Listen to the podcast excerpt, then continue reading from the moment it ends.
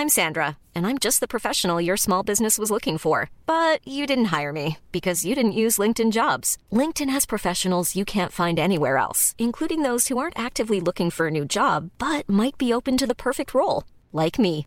In a given month, over 70% of LinkedIn users don't visit other leading job sites. So if you're not looking on LinkedIn, you'll miss out on great candidates like Sandra. Start hiring professionals like a professional. Post your free job on linkedin.com/people today.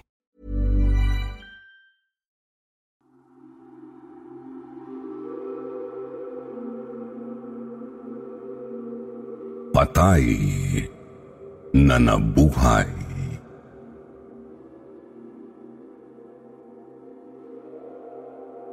Kumusta po, Sir Jupiter? Ako po si Kim. Kami po ay nakatira sa Davao dahil napangasawa po ng tatay ko ang nanay kong taga rito. Lima kaming magkakapatid at ako ang pangatlo mula sa panganay. Nainganyo po ako na magpadala ng mga kwento sa inyong programa kung kaya't nagkaroon ako ng lakas ng loob na magpadala rin ng aking karanasan. Tungkol po ito sa bunso naming kapatid na si Dodong. Kaming apat na magkakapatid ay pinanganak sa Jensan dahil natira rin kami doon bago kami manatili dito sa Davao. Ang bunso naming kapatid ang bukod tanging ipinanganak dito at siya lamang din ang marunong magsalita ng bagobo, kagaya ng aming inang katutubo. Bago po ang lahat, shout out sa mga kasamahan kong sina Gloria Romero Liwaton, aking Brad na si Rhea, si Ronlyn, Marjorie, Blisilda Francisco, Jersel at Cecilia. Sir Jupiter, bago ipanganak si Dodong ay kumausap ang tatay ko ng manghihilot. Wala kasi silang pambayad sa ospital noon. Bukod doon, malayo rin kami sa kabihasnan.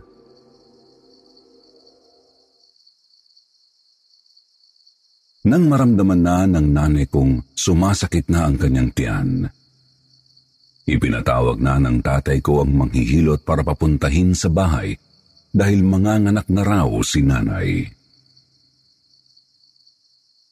Habang naghihintay sila sa manghihilot, nagsisigaw na ang nanay ko dahil sa sakit. Pakiramdam daw niya ay lalabas na ang bata. Nataranta ang tatay ko pero maya-maya lang ay dumating na ang manghihilot at inasikaso agad niya ang nanay ko. Nang lumabas na ang kapatid ko, nagtataka kami dahil hindi ito umiyak.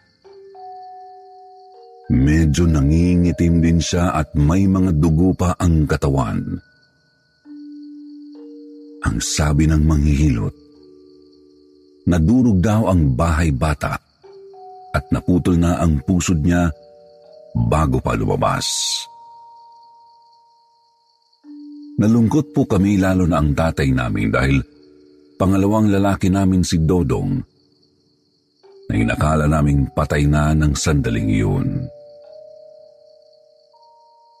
Pero hindi sumuko ang manghihilot pinilit niyang buhayin ang kapatid ko.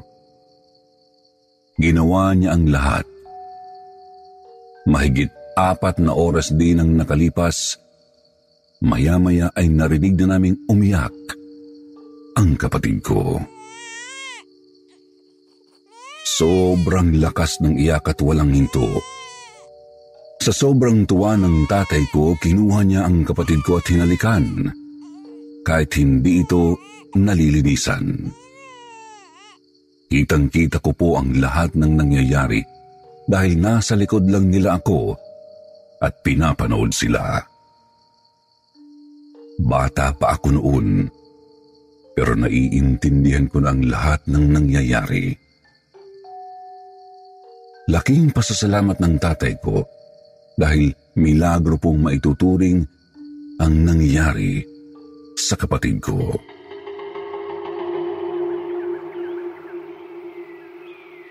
Pero nung nagdalawat kalahating taon na siya, naglalakad na siyang paunti-unti, pero hindi pa makapagsalita ng maayos. Isang umaga, habang naglalaro kami sa silong ng bahay, iniwan saglit ng nanay ko si Dodong dahil magbabanyo lang daw siya.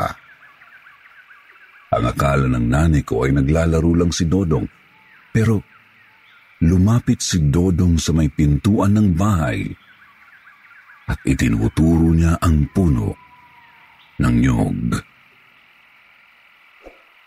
Tinitingnan ko siya dahil baka mahulog.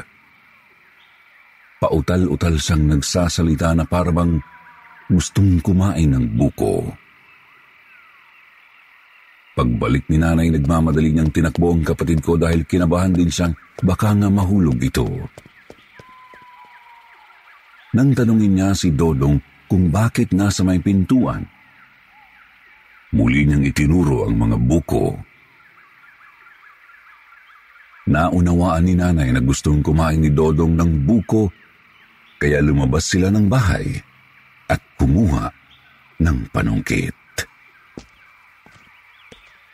Nang mahuhulog na ang bunga, Nabagsakan sa ulo ang kapatid ko dahil naglalakad-lakad siya doon.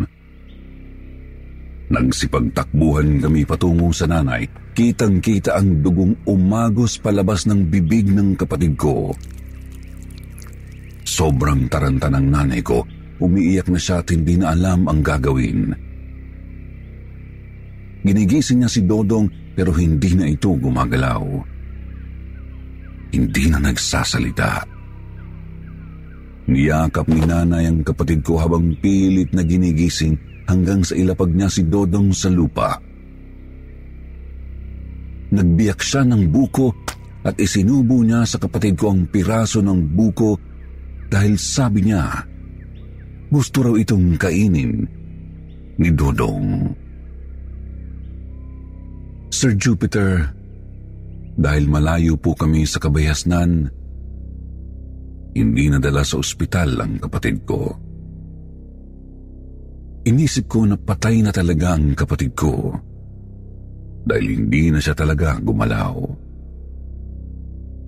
Umiiyak ang nanay ko na kinarga si Dodong at dinala sa loob ng bahay. Sumunod kaming magkakapatid na nag-iiyakan na rin. Binalot ng nanay ko si Dodong ng pulang tela na may print ng mukha ng Panginoon. Buong katawan ang binalot at ang ilong na lamang ang natirang nakalitaw. Kinagabihan, pumunta ang tiyuhin namin kasama ang asawa niya para dasalan si Dodong. Pareho silang dating pastor at pastora. Lumipas ang ilang oras, walang nangyari. Hindi nagkamalay ang kapatid ko. Sinabihan nila ang nanay ko na ilibing na raw si Dodong pagkaumaga. Tumango naman ang nanay ko kahit labag sa kanyang kalooban. Pero Sir Jupiter, kapag pala nanalangin ka ng taimtim, ng taos sa puso mo, ay walang imposible. Umaasa pa rin ang nanay ko na mabubuhay ang kapatid namin. Ang ginawa niya, inilagay niya ang katawan ni Dodong sa altar. Kumasya naman siya doon dahil kasing laki niya ang altar namin sa bahay. Itanabi niya sa imahe ni Mama Mary, ni Papa Jesus, at ng iba pang mga imahe ng mga santo. Umiiyak na nagmamakaawa ang nanay ko. Nagdadasal siya na sana ay ibalik uli ang buhay ng kapatid namin. Sobrang gulat namin noon nang habang nagdadasal si nanay ay nagbadya naman ng kalangitan na parang nagsusungit. Kumulog at kumidlat. Lumiwanag ang buong paligid ng gumuhit ang matalim na kidlat. Napapikit ako at natakot dahil sa kidlat na parang tumama malapit sa bahay namin. Nang mawala na ang liwanag ng kidlat, biglang lumawit ang kamay ng kapatid ko.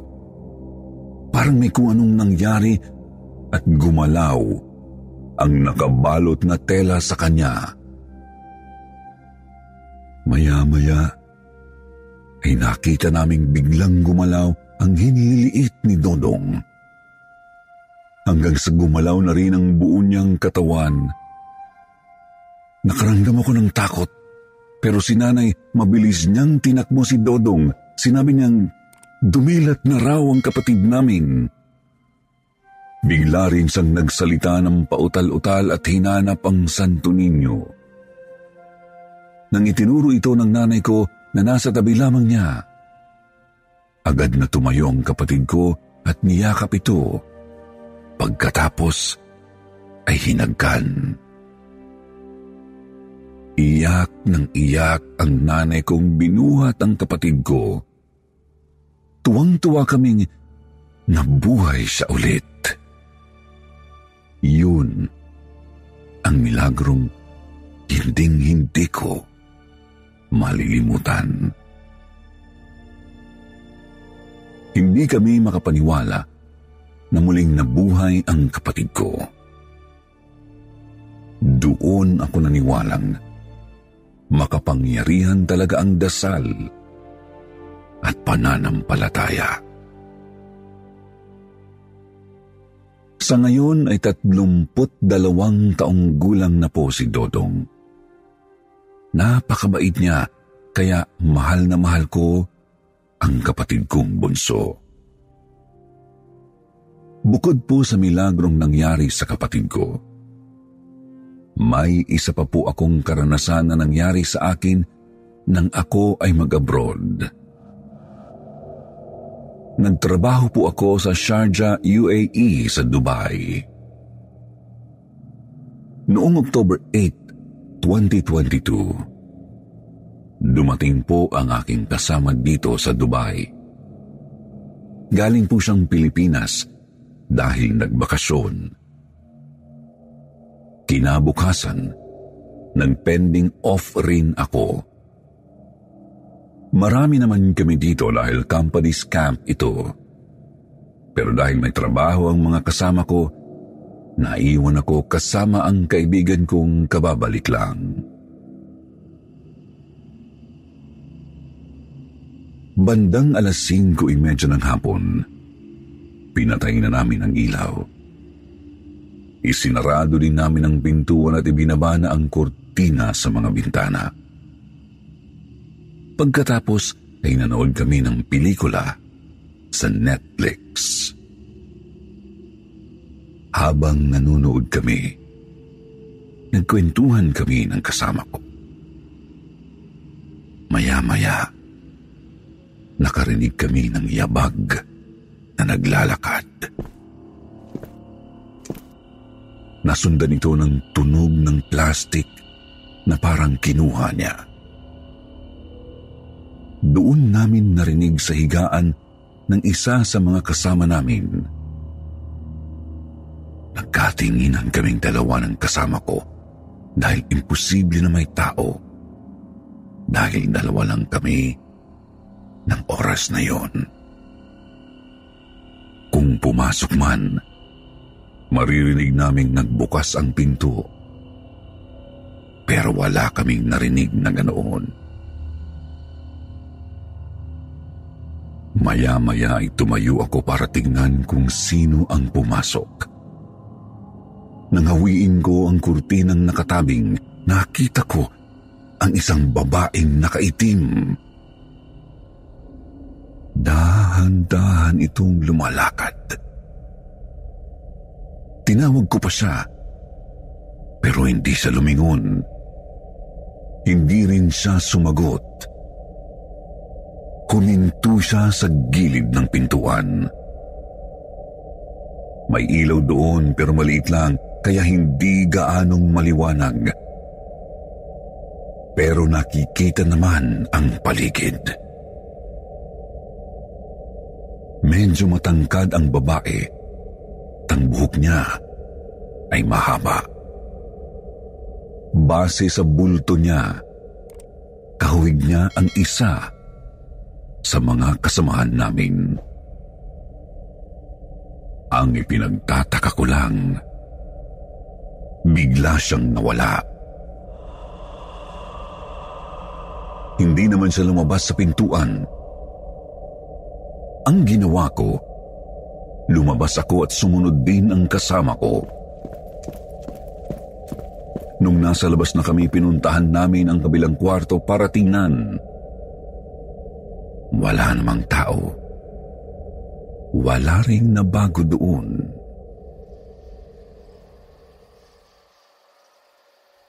Kinabukasan ng magsidatingan na sila galing sa trabaho, tinanong namin kung sino ang umuwi noong gabi.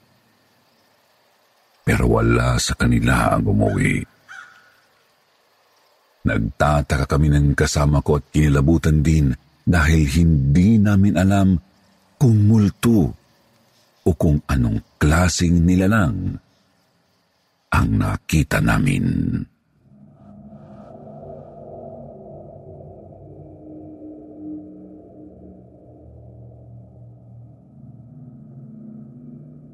Hiram na oras.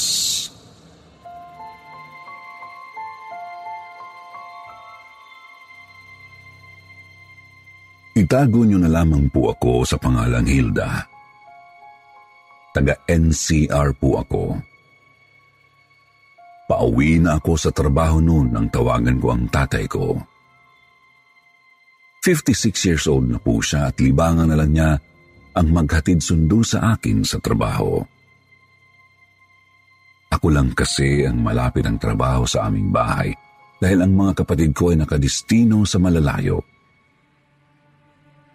Apat po kaming magkakapatid at nang iisa akong babae, bunso pa. Nang sagutin Life is full of what ifs. Some awesome, like what if AI could fold your laundry? And some, well, less awesome, like what if you have unexpected medical costs?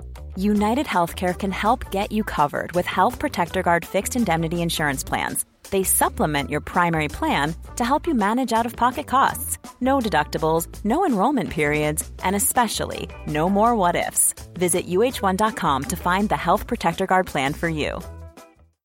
If you're looking for plump lips that last, you need to know about Juvederm lip fillers. With Juvederm Volbella XC and Juvederm Ultra XC, your lip look, whether it's subtle or bold, can last up to one full year with optimal treatment and no additional maintenance. Find a licensed specialist and see if it's right for you at juvederm.com today. That's J U V E D E R M.com. Add fullness to lips in adults over 21 with Juvederm Volbella XC or Juvederm Ultra XC. Do not use if you have severe allergies or a history of severe allergic reactions, or if you're allergic to lidocaine or the proteins used in Juvederm. Tell your doctor if you have a history of scarring or taking medicines that decrease the body's immune response or that can prolong bleeding. Common side effects include injection site redness, swelling, pain, tenderness, firmness, lumps, bumps, bruising, discoloration, or itching. As with all fillers, there's a rare risk of unintentional injection into a blood vessel, which can cause vision abnormalities, blindness, stroke, temporary scabs, or scarring. For full important safety information, visit juvederm.com. Nang tatay ko ang tawag ko sa kanyang cellphone ay sinabi niyang nasa biyahe na raw siya. Papunta na raw siya sa akin. Maghintay lang daw ako ng sandali dahil malapit na siyang dumating. Sinabihan ko pa siyang tawagan ako pag dumating na siya dahil dadaan muna ako sa convenience store. Medyo mahaba ang pila pagdating ko sa counter. Nag-aalangan pa akong bilhin ang kinuha ko dahil iniisip ko baka dumating bigla ang tatay ko.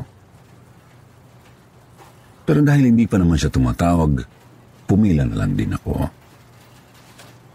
Nagbabayad na ako sa cashier nang tumawag siya at sinabing nasa labas na raw siya ng aming pabrika. Inisip ko na kagaya ng dati ay baka kausap na naman niya ang aming gwardya. Nakapalagayan na kasi niya ito ng loob dahil sa palagi niyang pagsundo sa akin. Sinisipat ko pa siya ng tingin dahil katapat lang naman ng pabrika namin ang convenience store. Nakita ko siyang nasa gate. Nakatayo lang doon. Nakayuko. Nagtataka ako. Bakit ganoon ang ginagawa niya? Hindi siya kumatok sa gate o di kaya nakapagkwentuhan sa gwardya. Inisip kong baka masama ang pakiramdam. Nabigla ako nang tawagin ako ng cashier dahil kailangan na pala ang bayad ko sa aking mga pinamili. Nang matapos akong magbayad, dali-dali akong lumabas. Pero wala na doon ang tatay ko. Hinagilap ko pa ng tingin ang dala ng tricycle. Pero wala.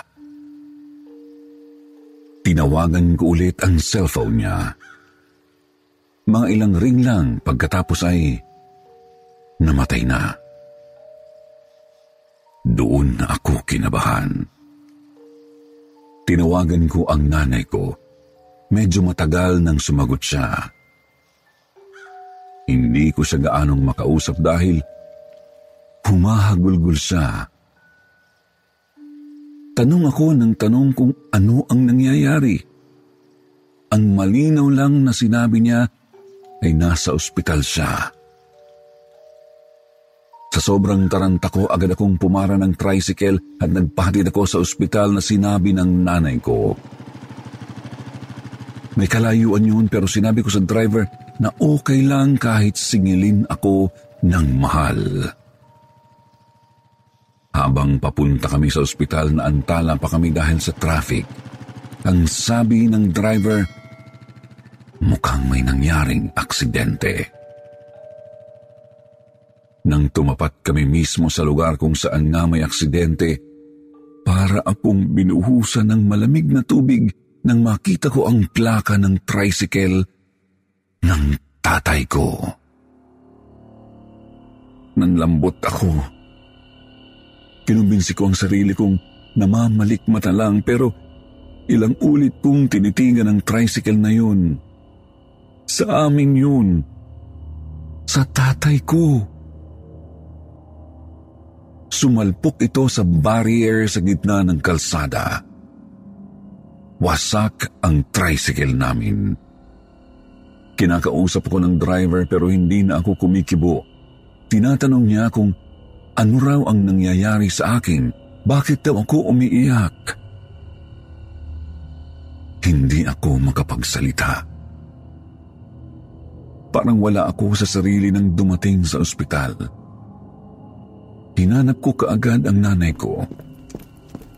Nasa labas siya ng emergency room dahil naghihintay sa update ng doktor.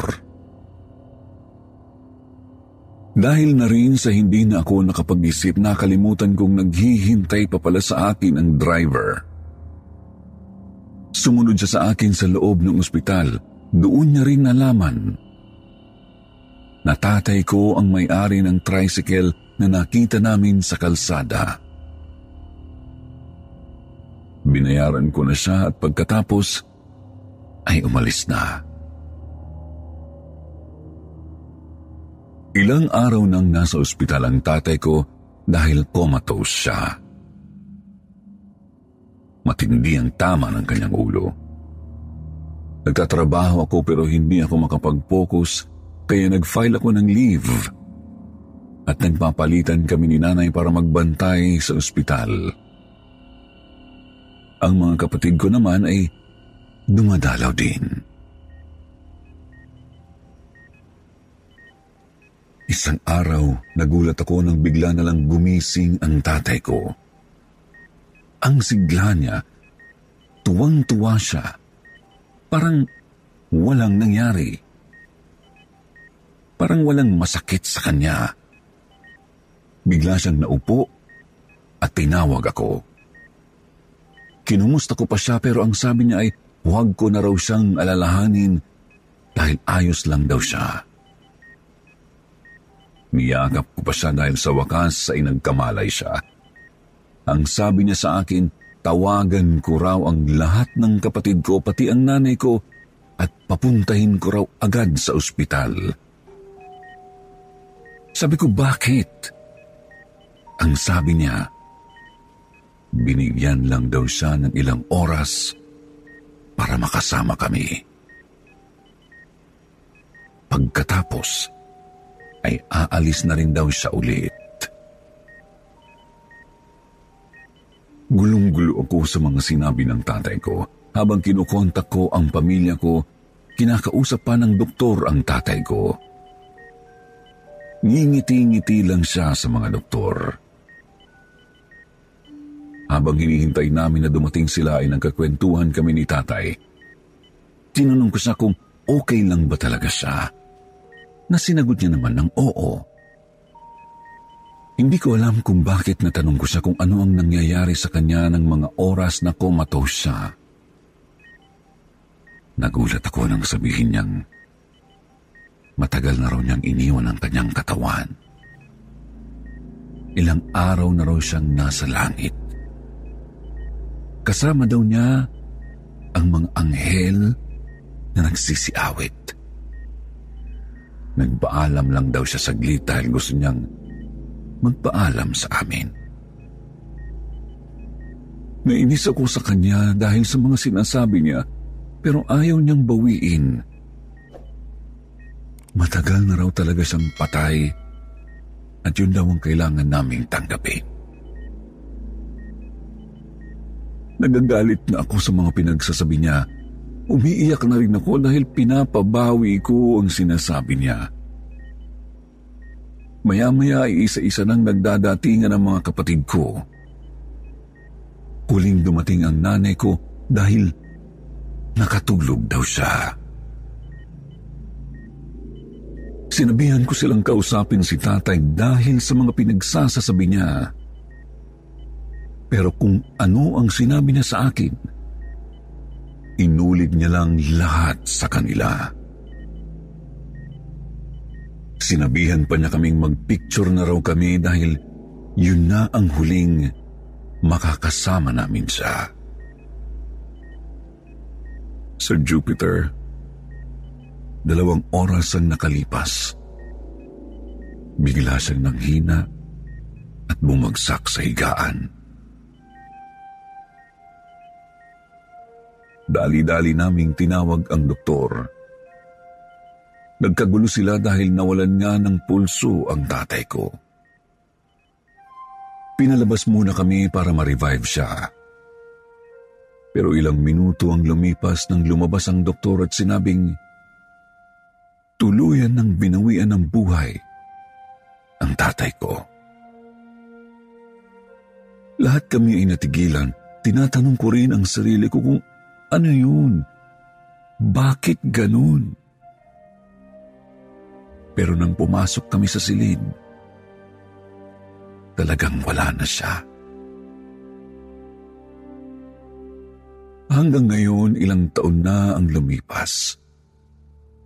Nagtataka pa rin ako dahil sa ilang oras na milagrong nakasama pa namin si tatay. Pero masaya ako dahil nalaman kong masaya na siya kung saan man siya naroroon. At alam kong hindi siya sa ibang lugar napunta. Taon-taon kapag pumupunta kami sa punto niya, inaantay naming maubos ang kantila bago kami umuwi. Hindi rin kami sumasabay sa dagsa ng mga tao tuwing araw ng mga patay. Kapag ganoong araw, sa bahay na lang kami nagtutulos ng kandila. Isa sa pinagtatakan ko, nauubos ang kandila na itinulos namin, pero wala itong luhap. Walang pumapatak habang nalulusaw ang kandila. Pero kapag ubos na ito, lumapad lang ito sa simento. Wala ring bakas na sinindihan. Tuwing kaarawan niya, nakakaamoy kami ng mabangong amoy ng sampagita na parang sumasabay sa hangin. Nagtataka kami dahil wala naman kaming kapitbahay na nagtatanim ng sampagita. Hindi rin kami nagsasabit ng kwintas ng sampagita sa altar. Huling paramdam ng tatay ko sa amin ay ng oras na sunduin niya ang nanay ko. Hindi po kasi nagkasakit ang nanay ko. Namatay lang siya sa katandaan. Natulog at hindi na nagising. Bago siya mawala, nakaramdam kami ng yabag na naglalakad.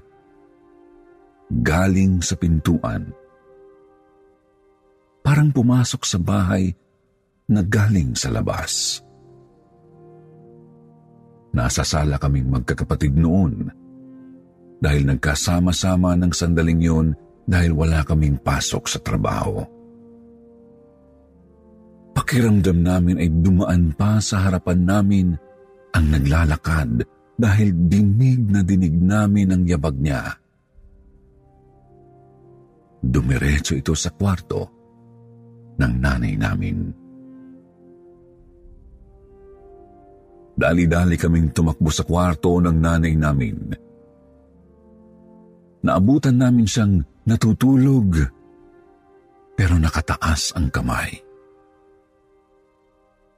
Maya-maya ay bumagsak na. Nang lapitan ng kuya ko para tingnan si nanay, sabi niya, parang hindi na raw humihinga. Kaagad kaming tumawag ng ambulansya. Naiiwan ng isa kong kapatid na lalaki para may lalaking kasama ang mga hipag ko. Wala ng buhay ang nanay namin nang dalhin namin sa ospital. Naniniwala kaming sinundo siya ng tatay namin. Maluwag sa dibdib naming natanggap ang pagkawala ng nanay namin dahil alam naming kasama na siya ni tatay sa langit. Dahil bunso ako sa mga kakapatid, ako ang tumira sa bahay na naiwan ng magulang namin. Doon kami nagkakasama-sama kapag reunion. Kagaya ng palagi naming nararanasan. Tuwing petsa ng kanilang kamatayan, naaamoy namin ang mabangong amoy ng sampagita na pumapasok sa bahay. Minsan sinasabi sa akin ng anak kong bunso noong siya ay limang taong gulang. May nakikita raw siyang matandang babae at lalaki na nakaupo sa upuan sa sala. Kapag tinatanong ko kung ano ang ginagawa, sabi ng anak ko, nagkakwentuhan lang daw ang dalawa. Alam kong sinananay at tatay yun dumadalaw pa rin pala sila. Paminsan-minsan. Hindi ko po alam kung may listeners na naniniwala sa ganitong karanasan o di kaya ay katulad naming naranasan din ang ganito. Minsan, may bagay talagang hindi natin kayang ipaliwanag pero nangyayari sa atin. Siguro maswerte kami. Kasi nung mawala ang tatay namin, binalikan kami para magpaalam sa amin.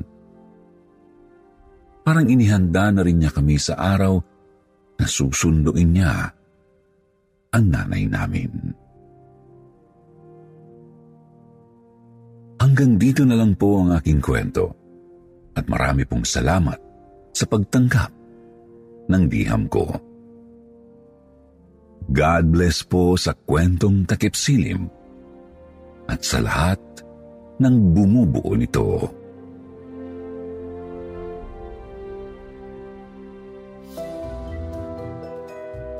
At ngayon ay magsha-shoutout naman tayo sa mga nakikikulit at nakikulit sa live chat ng ating premiere.